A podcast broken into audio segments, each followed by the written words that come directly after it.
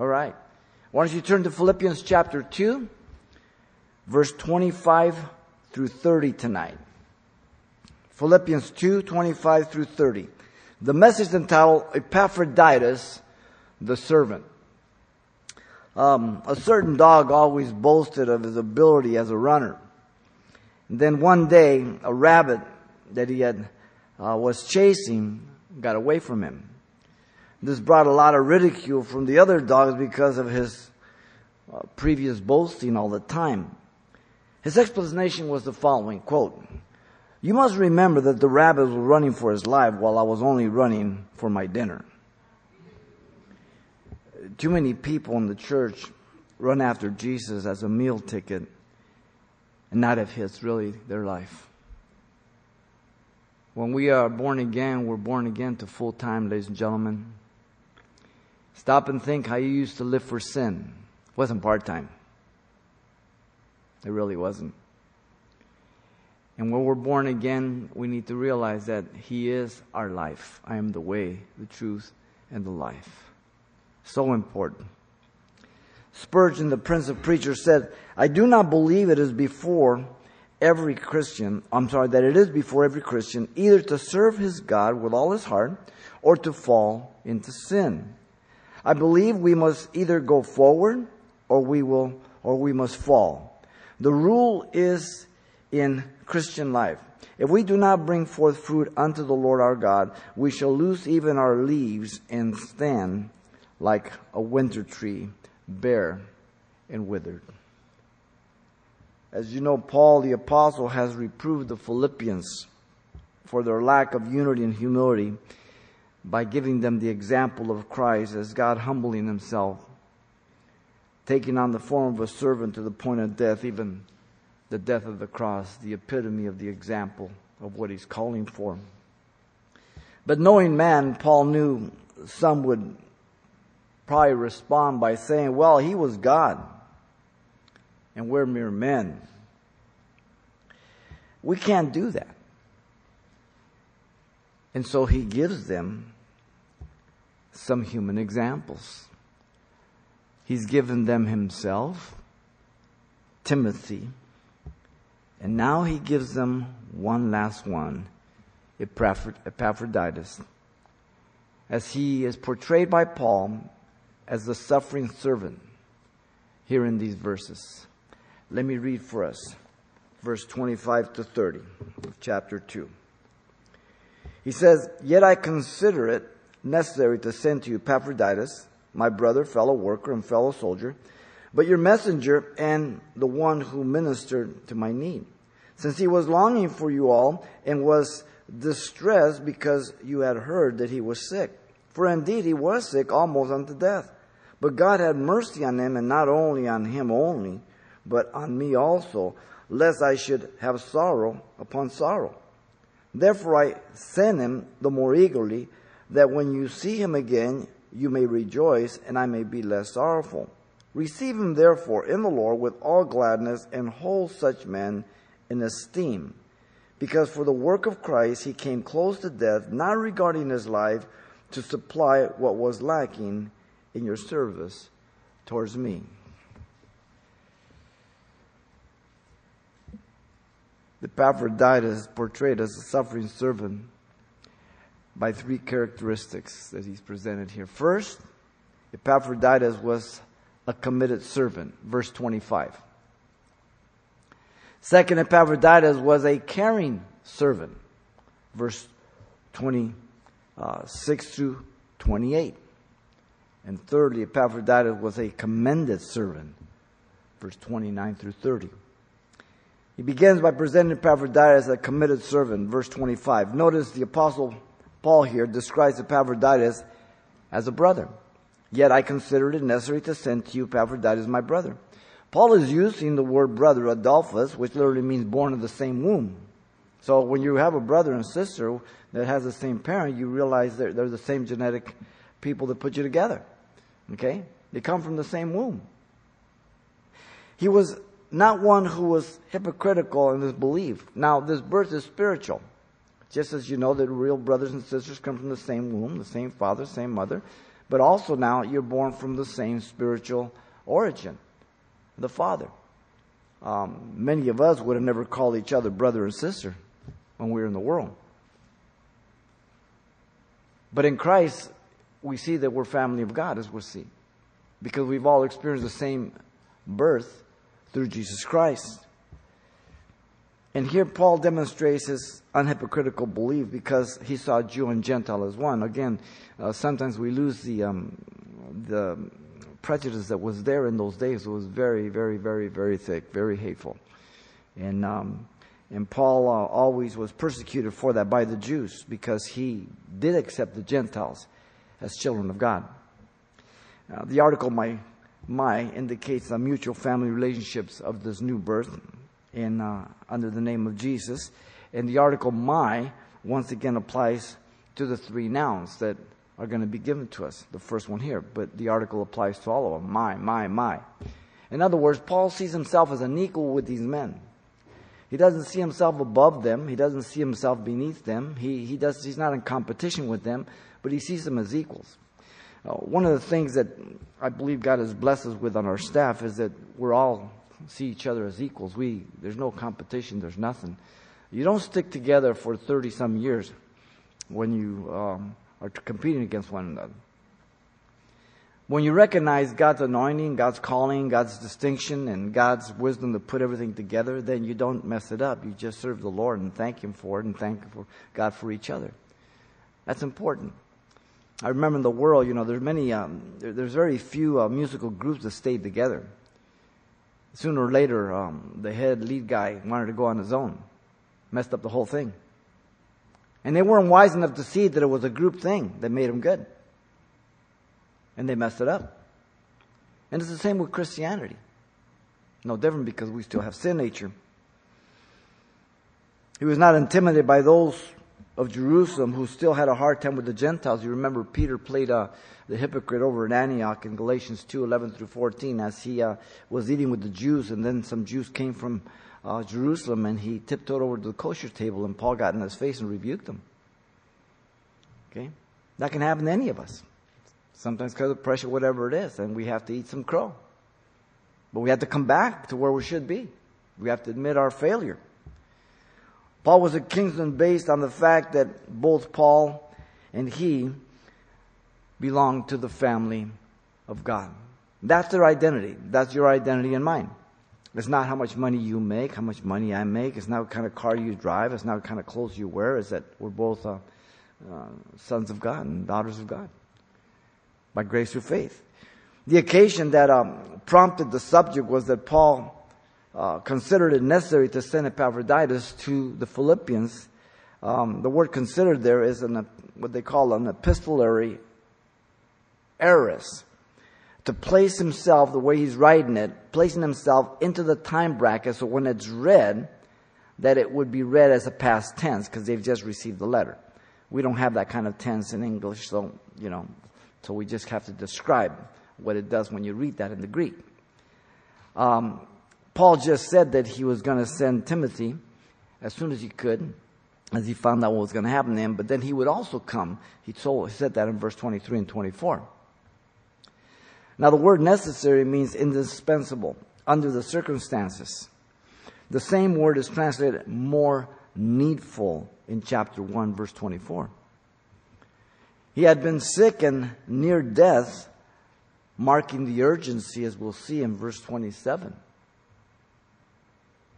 Epaphroditus is a Gentile name, meaning charming from the goddess of love, Epaphroditus, or Venus. His name appears only one other time here in chapter 4, verse 18 of this letter. He had been charmed by the idolatrous deception of religion and blinded to the truth of God, as many of us were before we came to Christ, whether it be by whatever it was. You fill in the blank. He now had encountered the Son of God's love and been set free to see the truth of God's Word by the Spirit of God, just as you and I were at one time. He was uh, committed to his new birth to walk in the light even as Paul. They were one, they were equal. He should not be confused again with Epaphras of Colossae in Colossians 1 7. He was the pastor of Colossae. Um, notice also in 25, the Apostle Paul described Epaphroditus as a fellow worker next. My fellow worker, literally.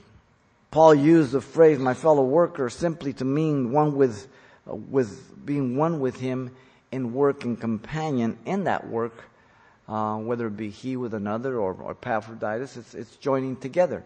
You're both in the work. It's always, um, the Bible says, two's better than one. Anything you do, two's better than one. Um, sometimes we have to do things alone, and it's okay. But um, but work or anything else is uh, much easier and much, much funner when you have two people. Um, and certainly um, in ministry is protection. We never travel alone. We always go by twos. We don't go by one. When we get on a plane or go somewhere else, we don't go by one. Okay? We make sure that we are accountable to the Lord and to all that's going on to make sure that we don't give any opportunity to the enemy or anybody else to slander us. Um,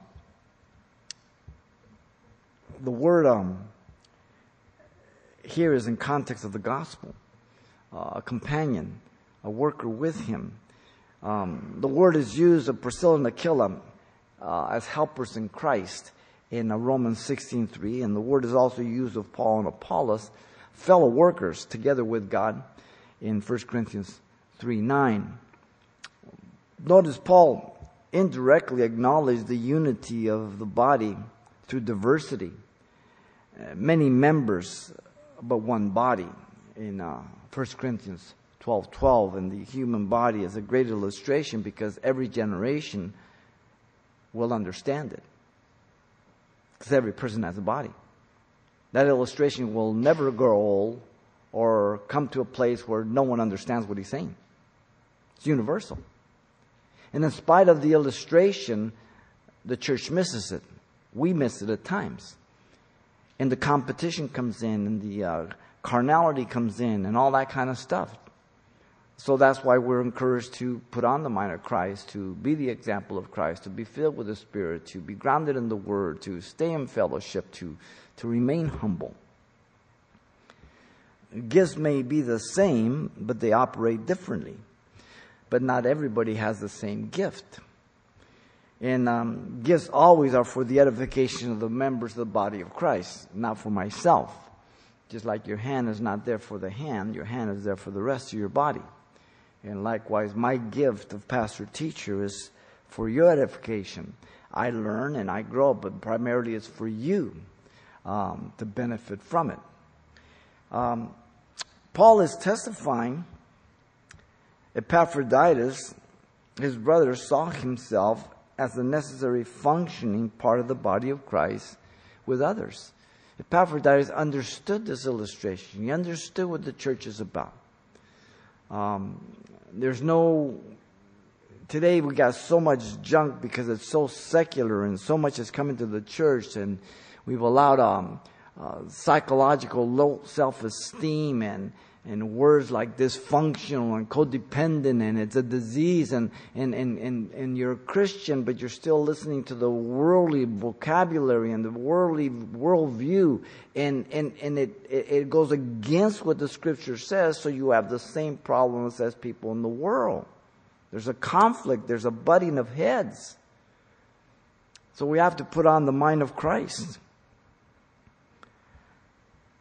having at least one gift, the Bible says, each of us, 1 Peter 4:10. So you and I have at least one gift, and we are to use it for the glory of God, for the edification of those in the body of Christ. Giving an account to God one day at the Bema seat of Christ, 1 Corinthians 3 13 through 15. And the motive will be um, the love by which we do it, the motive, not what we do or how much we do or how much we give.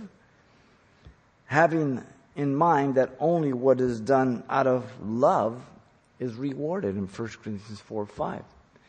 So God is not interested or impressed again as what we do or how much we do, but why and how we do it. Notice still in 25, the Apostle Paul described Epaphroditus as a fellow soldier, thirdly. Once again, my fellow soldier. He means the man of war. Now, we understand warfare because we live under the um, uh, constant wars that go on and the ones we've been involved. I don't think there's a generation in America that doesn't know about war. We've uh, ever since World War II, and it's it's always one war after the other. It, it doesn't stop. Um, but really, right after World War One, the war to end all wars, they're called the Great War. About every 20 years. And in between, you have a lot of things that are building up for the next one. It's amazing. But here is, a, in terms of spiritual warfare, he's a fellow soldier. Um, this phrase, fellow soldier, appears only one other time in the New Testament, and it's for Archippus in Philemon chapter 1, verse 2. Timothy was encouraged by Paul, though, to endure hardship as a good soldier, as you know, um, acting as a pastor at Ephesus in 2 Timothy 2 3. Because spiritual warfare is real. The problem is that we, you don't always see the enemy. And the enemy, Satan, uses people also. But there's warfare that Satan uses through people, and there's warfare that Satan uses through his demons and the spiritual. And uh, you have to put on the armor of God, as you know. Um, Paul is implying indirectly that the Christian's life is a warfare. We are born into warfare, as I've told you many times. The warfare is not carnal, but spiritual. Ephesians 6.12, principalities, power, dominions of darkness in high places. This room is filled with good angels and bad angels. They're battling. If God could open our eyes, we would see that very clearly. The weapons are not of our warfare are not carnal, but spiritual, mighty through God in 2 Corinthians 10.4. And the armor is provided by God in Ephesians 6.11. It isn't our armor, it's the armor of God that He provides us. But notice also the Apostle Paul described Epaphroditus as a messenger. But your messenger, he says, and the word messenger means one sent out. It's translated at times apostle. The context will determine which is the better translation. He's not trying to say that he's an apostle or one of the 12 apostles, but he's saying that he has been sent out as an ambassador envoy to Paul, who is in prison right now. And the pronoun yours is emphatic in the Greek, sharply contrasting what uh, he was to Paul to what he was to the Philippians.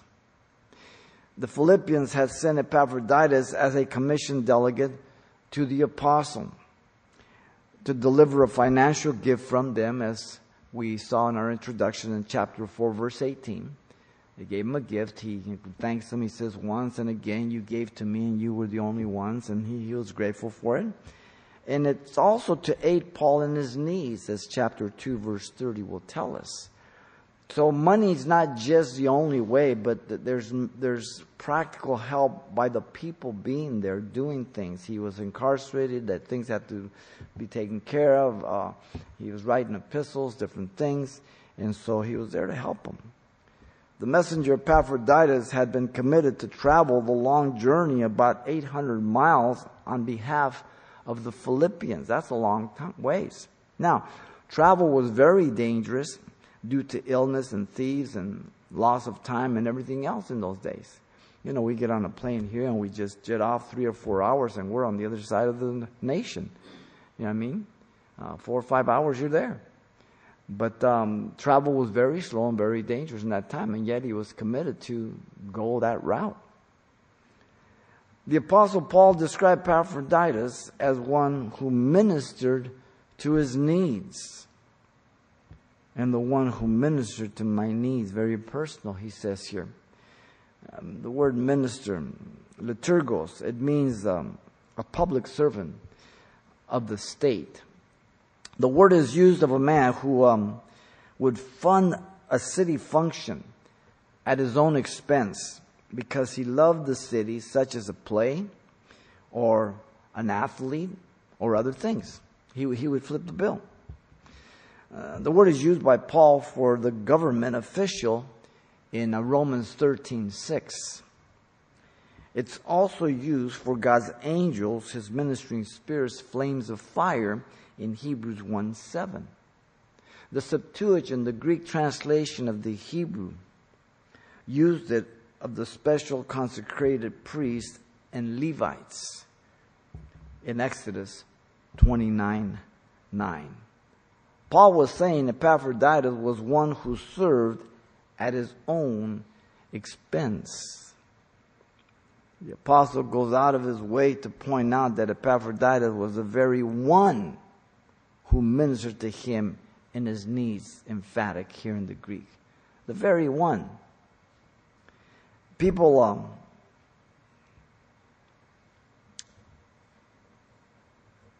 want the most out of the church.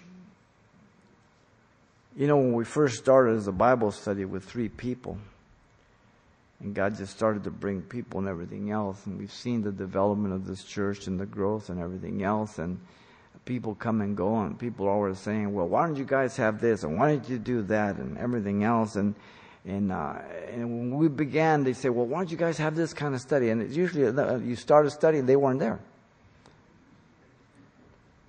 and we realized that. It's always best to listen to the Lord, and most people who want the most out of the church are the ones who do the least. They just want to get by. They, um, they're takers, not givers. And that's what we were in the world. Uh, we were always uh, in awe of people who were our friends or someone in the world who were just givers. Because there are some people that are like that even without being Christians. And we, we used to call them suckers, right? Because we knew better. And yet, if we're not careful, then we take that and carry it over to the church all the time. Epaphroditus was um, not like this. Uh, the very word marks Epaphroditus as a generous person thinking of others' needs not just himself as his Lord. Remember, the example is Christ. He's the example of Christ that he's put in here. Epaphroditus was committed to meet the needs of Paul, not just accomplishing a mere duty. You, as a parent, know that when your child does what you tell him to and he realizes that he should be grateful and thank you and all that you do and that he would do it out of love. And when he does it like that, the task is appreciated much more. But when your child thinks that somehow, um, you know, he's doing you a favor and it's like a duty that's a, a heavy weight, it doesn't please us very well, does it? Because after all, you're the parent who's supplying everything, right? you're doing everything for them. And here, um, Epaphroditus, uh, he didn't have that kind of heart. His heart and soul were in his commission. His heart and soul were motivated by his love for God as well as Paul. His heart and soul were in the work of God that he had called him to and directed him. And that's always very evident by people who are just always around and doing what they do, whether people are there, whether they're not there, first year, fifth year, tenth year, fifteenth, twentieth year. They're just doing what God has called them to do in the church. And there's no complaint, there's no nothing. They just do it. I remember Pete Mornay, he went home with the Lord, Hank Marquez, and many others. They just served. They served from the beginning of that Bible study until the, way, the day the Lord took them home. They did what they did because they loved the Lord and they loved the people of God, and they weren't looking for any uh, accolades, any rewards, or any applause, or anything else, and um, just refreshing. And that's what God would have us all to be like. We all have the same potential in Christ. Many have noted the progressive and ascending order of Paul's description of Epaphroditus, perhaps showing uh, and implying the development and maturity that should be expected of each of us.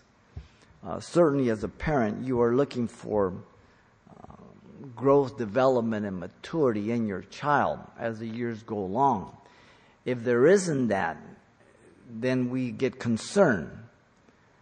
And if it's lack of maturity, we get on their case because we see their physical development and their growth, then we know that their maturity should be there. Um, and so we would get on them more severe. And the same way in Christ, we should expect growth, development, and maturity in Christ. Uh, some people are 20 years in the Lord and they're still scraping their knees and wetting their pants spiritually. They're still sucking their thumb. You know, like those teachers that teach for 25 years and they teach the same thing 25 times. There's no growth, no development, no maturity in their teaching. It's just, I'm going to put my time in and that's it. A sign read, There is no limit to the good that a man can do if he doesn't care who gets the credit. If you and I really do not care who gets the credit, then we will just enjoy ourselves doing for God what He calls us to do and whatever we see needed to be done. Because you're not looking for people to be looking. Jesus got all over the Pharisees all the time. They wanted the chief seats in the corner praying and called me rabbi and all those kind of things. If we're going to be committed servants like Epaphroditus, then we need to recognize that being born again is only the first step to being a fellow worker. For you and I, fit somewhere in the body of Christ, and we're to fit to do effective work for Him. Romans 12, 1 Corinthians 12 and 14 gives us the uh, gifts and the faith in proportion to fulfill that. A fellow soldier also, faithfully opposing and being victorious over the attacks of our lives to hinder each of us from serving and growing, putting on that armor in Ephesians 6 10 through 18. The warfare's on. Sometimes it's mellow, sometimes it's intense. I have to resort to those uh, spiritual weapons. Also, being a messenger, one who can be trusted to be faithful to fulfill our call. Steward must be found faithful in these things, 1 Corinthians 4 2 when God opens those doors for us to minister to somebody the gospel, to, to share with them. Um, it might be not the most appropriate time and whatever it may be, but you're sensitive and you realize that. Also, a person ministering to others, even when it costs me, denying myself, knowing Jesus paid the greatest price for me, as he said in Matthew 16, 24. First, losing sight of yourself, denying yourself, picking up your cross and following him. Ministering to others, building them up. So Epaphroditus was a, a, a committed servant. Secondly, notice 26 to 28, Epaphroditus was a caring servant. The apostle Paul declared Epaphroditus was missing the Philippians since he was longing for you all, he says. Verse 26. Paul said Epaphroditus was homesick. The word longing means to have a strong yearning, greatly desiring, a participle indicating a persistent continuous, marking his affection for them. When you've been gone from home, maybe for the first time or too long, regards how many times you start missing home, the people. The word is used of Paul's longing affection for the Philippians himself in chapter 1 verse 8. And the word is used by James for the Holy Spirit who dwells in the believer to lust or long to envy for God. that, that desire to not share us with anybody else. Paul was giving them his first reason that he was considering it necessary to send Epaphroditus back to them. This is the first reason. Epaphroditus was a witness of a disciple of Jesus by his love. Jesus said, By this shall all men know that you're my disciples if you have love one for another in John 13 35. And that gets checked every day, every opportunity. I'm the first one to know. God nails me. He convicts us. He gets on us. We're the first to know when we blow it. But notice also the Apostle Paul declared that Epaphroditus was concerned for their concern over his sickness. It's kind of funny, but you know, it, it works out the same with someone you love, right? Um, you may be concerned for their sickness, and then they're concerned that you're too concerned and you're not taking care of yourself because you're concerned about them, right? And that's the mutual love. And it's not a one sided love, it's, it's, it's a two way street. He says, and was distressed because you had heard that he was sick. So Paul gave them the second reason necessary to send Epaphroditus back to them. He was distressed, which means to be sorely troubled, full of heaviness and anguish, even depressed to an extent, bummed out.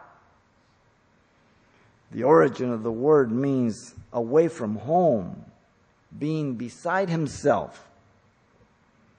He was anxiously concerned about the Philippians' anxious worry about him being sick. The same word is used of our Lord Jesus Christ at Gethsemane in his agony in Matthew 26, 37 and Mark 14, 13. Now notice Paul does not say how long Epaphroditus was sick, but he must have been sick for quite a while since the news had reached Philippi, 800 miles, and back to Paul again. There is no details. Epaphroditus could have come and been accompanied by some other brethren and perhaps got sick while they were there and then they took that news back. That's one possibility. Or it could be that someone who knew about his sickness um, traveled to Philippi and told them. We're not told. Either way, it had to have been some time since 800 miles is a long ways with all the arrangements of those days. Notice 27, the Apostle Paul declared that Epaphroditus came close to death. Paul stresses the severity of his condition by declaring, For indeed he was sick almost unto death. Now, sometimes we get pretty sick and we get concerned one another, and we, we see that it's you're not getting better, but your cough is progressing. We get a little more concerned but usually there's a point of peaking, there's a turnaround. But when it keeps going and keeps going, and you realize, I've got to get you to the hospital, and you know that it's severe. And this is what he's talking about here. The idea being that he was at the door of entering eternity. He had nearly given up hope. The sickness is not indicated. We have no idea the important thing that he focused upon is that he was a servant, not concerned about himself, even though he was at the point of death. Notice Paul acknowledged God's mercy on both of them. The sovereignty of God was identified by Paul towards Epaphroditus. The word but marks the sharp contrast between his nearness of death and his recovery to life mercy, leos is the word. The mercy of God intervened, meaning compassion and pity to help somebody in need. God does not care to have us suffer. He doesn't get any joy out of it. But God's sovereignty does as He wills, when He wills, to whom He wills, where He wills, and as often as He wills being perfect in knowledge and wisdom, knowing the end from the beginning. And we know that His will's always the best. And yet sometimes He does allow things to happen. And this world is a fallen world, and sufferings happen, and disease happens, and accidents happen. And yet God, in His sovereignty, at times allows certain things to take place that we don't understand. And so our faith is tested during those times. The sovereignty of God was identified, notice, by Paul also towards himself. The way Paul sees God's pity over him was that he didn't have to sorrow upon sorrow here, implying sorrow multiplied. He was very involved and concerned over the sickness of Epaphroditus here. The love of Paul for Epaphroditus is marked by the intense degree of sorrow that he would be experiencing and did experience. Notice Paul revealed um, some important truths about sickness and divine healing here. Paul certainly had the gift of healing, for he prayed for many and they were healed. But Paul admits that God at times chooses to work apart from the human vessel. Paul also shows us that it's not the will of God for all to be healed right away or all the time or every time. He is sovereign. We have seen God touch the lives of people here to be healed physically in different ways. Our secretary Wendy years ago was diagnosed with stage four and five of cancer in her bones. And the Lord healed her. Amy Kens, tumor from her abdomen to her neck, her whole chest black. Healed her. Then there's others who God has taken home. We pray, we pray in faith, we lay hands on you, we anoint you with oil, and if God chooses to heal you, we rejoice with you. We're praying and hoping that He heals you. But He's sovereign. It doesn't mean that He loves you less than someone else. It means that He knows what's best for you, not someone else. And that's a mark of maturity. Paul, at the same time, knew that it did not ultimately rest on his faith to believe as a mark of his spirituality, as so many today say that if you don't get healed, you don't have any faith, especially the positive confession and faith teachers of seed faith and so on. It's ridiculous. It's an uncompassionate gospel. Of course, if you ask me to pray for you in that camp and I pray for you and you don't get healed, of course it's going to be your lack of faith, not mine, because I have all the faith in the world. It's a carnal doctrine. Because I'm always going to blame you, not me. And how uncompassionate is that when you are so down physically that I would accuse you and attack you in your trust of God rather than cry with you and hug you and pray with you. It's carnal. It's terrible. He didn't blame Epaphroditus. That Epaphroditus, you just don't have enough faith. If you had the faith of a mustard seed, you'd be healed. He didn't say that. Paul teaches us he did not control the gift of healing, but God does. Hebrews 2 4 tells us God did miracles through the apostles as he willed. Paul left Trophimus sick at Miletus in 2 Timothy 4.20. Paul himself experienced sickness often. Dr. Luke was with him.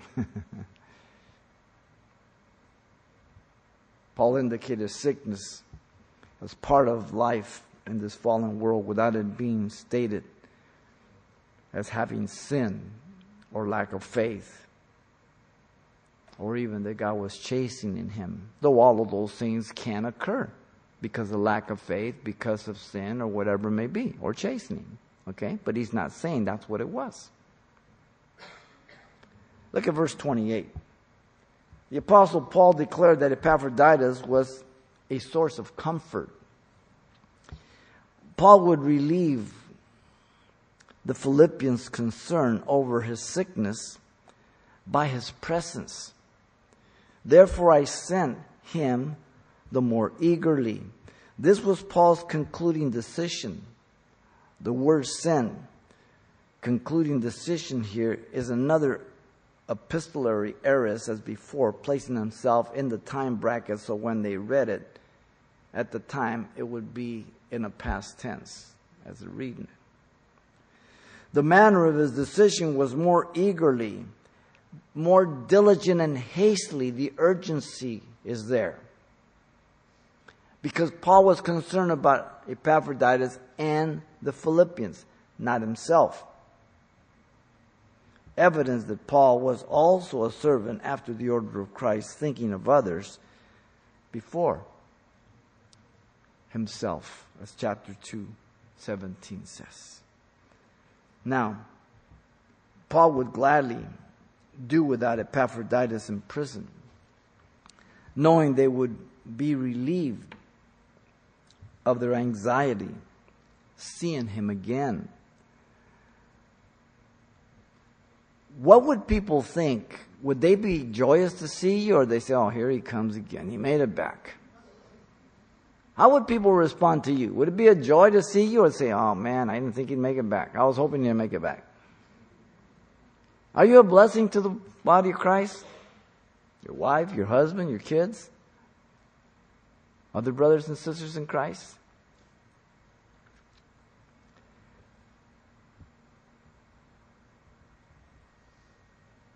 Paul would gladly do without Epaphroditus in prison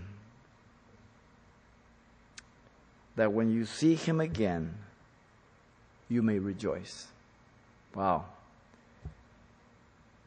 He was concerned about their personal joy, which means to be glad, well knowing that he would be alone. Well knowing that he himself would miss Epaphroditus in their usual daily routine of the day. Paul would also be filled with joy concerning over the joy of the Philippians, so it's two sided. He says, and I may be less sorrowful. The joy of Paul implied by no longer being sorrowful over the sick condition and homesickness of Epaphroditus. He would be less sorrowful knowing that they were relieved and rejoicing in seeing Epaphroditus. And he being joyous for them. Once again, the example of Christ through these three men is very, very, very clear. Because the Philippians were bad examples of this. There's disunity, there's quarreling, it's carnal. Now, if they didn't have that potential, then Paul would be unjust in demanding it of them, right? But because they are born again, children of God, they have been given the same salvation as anybody else, he can rightly require it of them. So you and I do not have to feel bad or feel that we are, um, you know, being unfair when we tell people who say they're born again and they say, well, I can't do it. Oh, yeah, you can.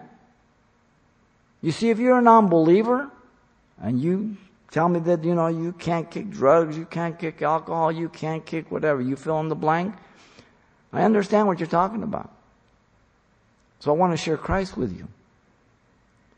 But if you're a Christian, you're all mine. There is no lame excuses. The only thing we lack is the will to obey. Nothing else. Unless you want to charge God with giving you some kind of inferior salvation. I don't think so.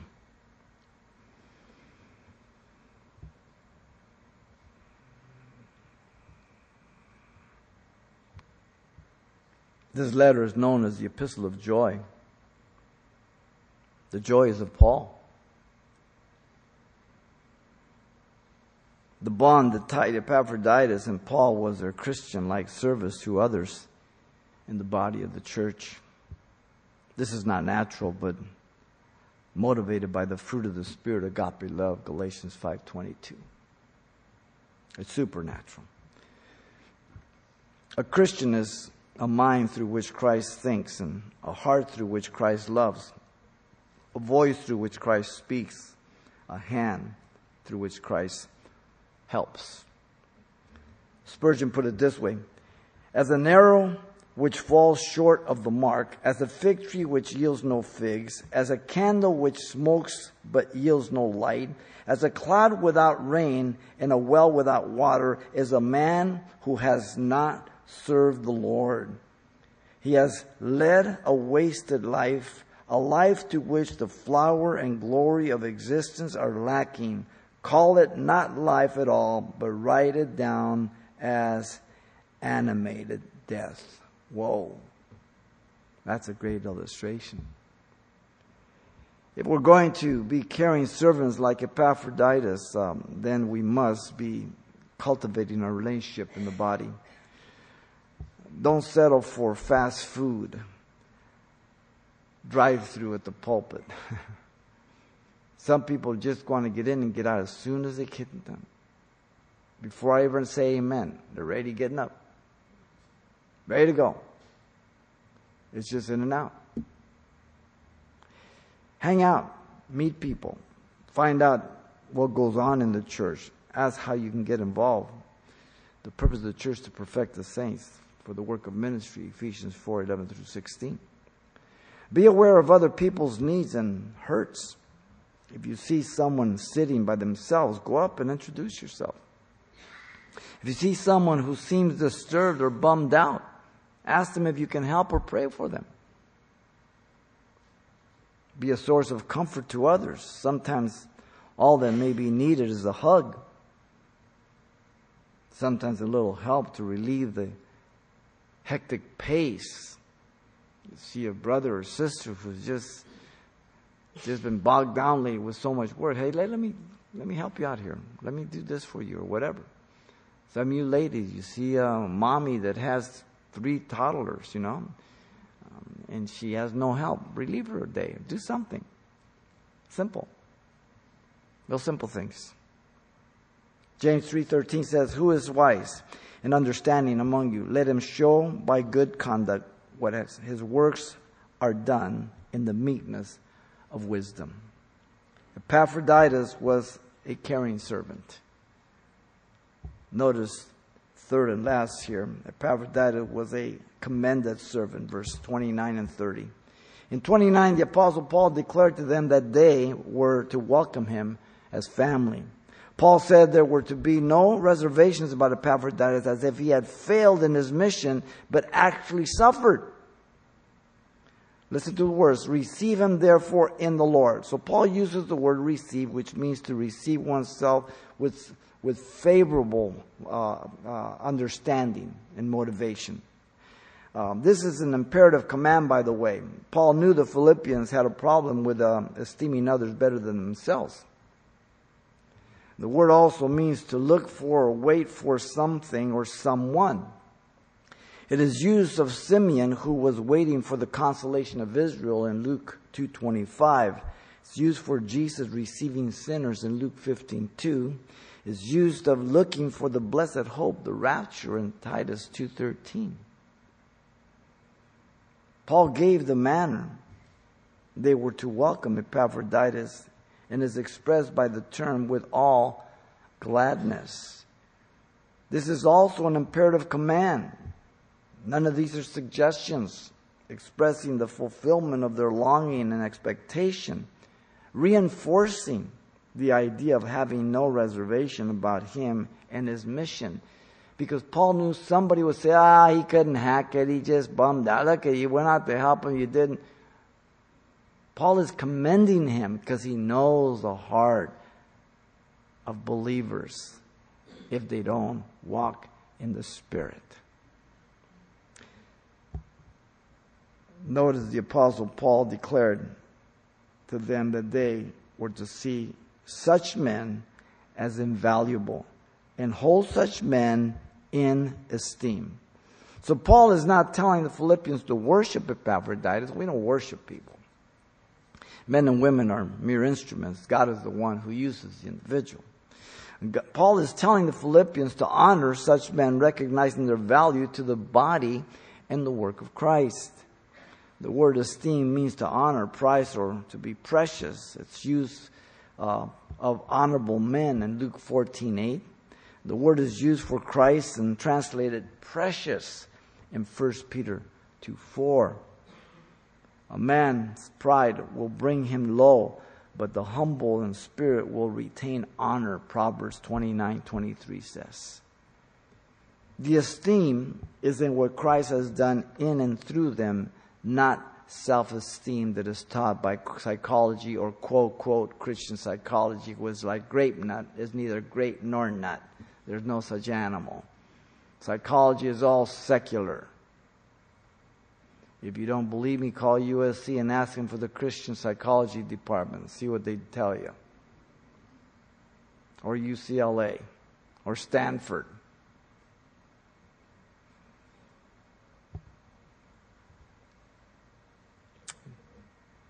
Believers, after the example of Christ, not considering themselves before others, men of reputation based on character. Believers like these are to be held in high regard and value for the church and the service of the church. The secret of greatness is a servant of all, after the example of Christ, as Mark 10 35 through 45 tells us. Notice the Apostle Paul also declared to them the reasons they were to hold in high regards and value Epaphroditus in verse 30. Paul said Epaphroditus almost lost his life serving Christ. Because of, for the work of Christ, he came close to death. He came close to death not in and for his own service, but as a bondservant like his Lord in benefit of Paul without any selfish ambition or conceit, as he said in Philippians 2 3. He came close to death, putting himself in the same league as his Lord, who became obedient to the point of death, even as he was given himself over to the point of death, the death of the cross. Paul said Epaphroditus was not concerned about himself, not regarding his life. The word regarding is a gambling word. To stake everything on the turn of a dice, it's only used this one time in the New Testament. The word is used of people who risk their lives by caring for the sick and the dead during pestilence from the word venturesome, reckless. In Alexandria, there grew up an association of men known as the Parabolani. Among the hazardous duties of this suicide squad, these people chance visiting the ill and the contagious in prison, risking their lives. That's the word. He was lowly of mind, esteeming others better than himself, as chapter 2, verse 3 says. Paul said Epaphroditus was thinking of others to supply what was lacking in your service towards me. And the word supply simply means to fill up to the capacity. The word is used of fulfilled prophecy in Matthew 13, 14. It's used to describe the filling up of sins of sinful men in 1 Thessalonians 2:16. The idea is that of money sent to Paul was not his only need. The word lacking means deficiency. Paul was in need of practical help, not just money, though he was most appreciative of it And we'll see that when we get to chapter 4, verse 414 and 17 through 18. The apostle needed other members of the body to edify him and complement his own gifts and to help him during his imprisonment. He needed fellowship with other believers, like all other people do. We can handle being alone for a short amount of time, but it's not good to be alone. And long periods of isolation alone is not good. He was not looking out for his own interests, but that of others in Philippians 2 4. You know, parenthood is the best illustration for commended service as it usually is done by our children in the latter years if we have done a good job out of love. But if it never comes, it doesn't matter. We know we've done it out of love. But when it does come, we realize we've only done what we were responsible to do as parents. It's no big deal. If we expect to be um, um, commended servants like Epaphroditus, then we need to be thanking God for the faithful servants that are obedient to the Lord. 2 Timothy 4:11 says, "Only Luke is with me. Get Mark and bring him with you, for he is useful to me for ministry." Let others honor us, not ourselves. Don't blow your own horn. Let another man praise you and not your own mouth, a stranger and not your own lips, Proverbs 27 2 says. Take some risks. Don't play it safe all the time. Step out in faith. Isaiah 6 8, you know the passage where He's dealing with God and God's dealing with him. He says, Also, I heard the voice of the Lord saying, Whom shall I send? And who will go for us? Then I said, Here I am. Send me. Isaiah 6 8. Epaphroditus was a commended servant. Let me close with a quote from Spurgeon. Spurgeon said to his congregation, and I'm quoting him I want every member of this church to be a worker. We do not want any drones. If there are any of you who want to eat and drink and do nothing, there are plenty of places elsewhere where you can do it. There are empty pews about in abundance. Go and fill them, for we do not want you. Wow. You understand the nature of the church, ladies and gentlemen? Then you're going to be involved. Just like you're a member of family, you're involved. You have your part. Epaphroditus, a suffering servant, was a committed servant, a caring servant, a commended servant. That's what each of us should be. Every one of us.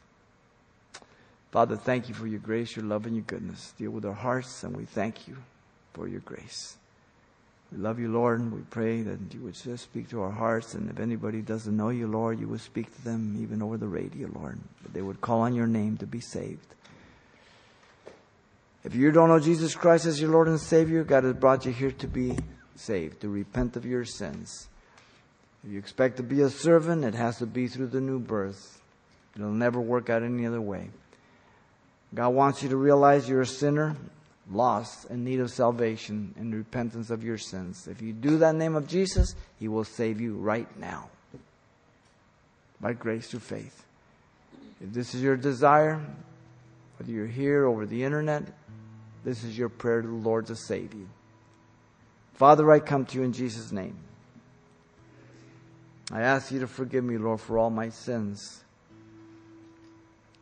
Give me a brand new heart. Fill me with your spirit. I accept you as my Savior and Lord. In Jesus' name. Amen.